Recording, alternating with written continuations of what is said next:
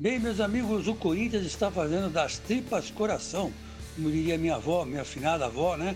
É, para conseguir ter Jô no clássico contra o Palmeiras no próximo dia 22.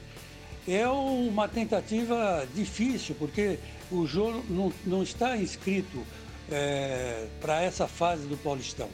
E para abrir mão é, desse detalhe do, do regulamento, é, vai ter que haver uma, uma, uma decisão da Federação Paulista de Futebol e também uma decisão da CBF, né?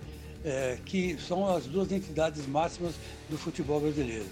Eu, pessoalmente, eu acho que o Corinthians vai sem jogo mesmo. Dificilmente é, será aberta uma exceção. A não ser que o André Santos, presidente do Corinthians, tenha uma boa lábia, né? Uma lábia para levar né, um, um argumento forte, né, justificando a presença de Jô. E não vai ter público, né? Mas o Jô vai dar uma, um, um, up no time, né? Com certeza. Pelo menos vai preocupar a defesa do Palmeiras. Né?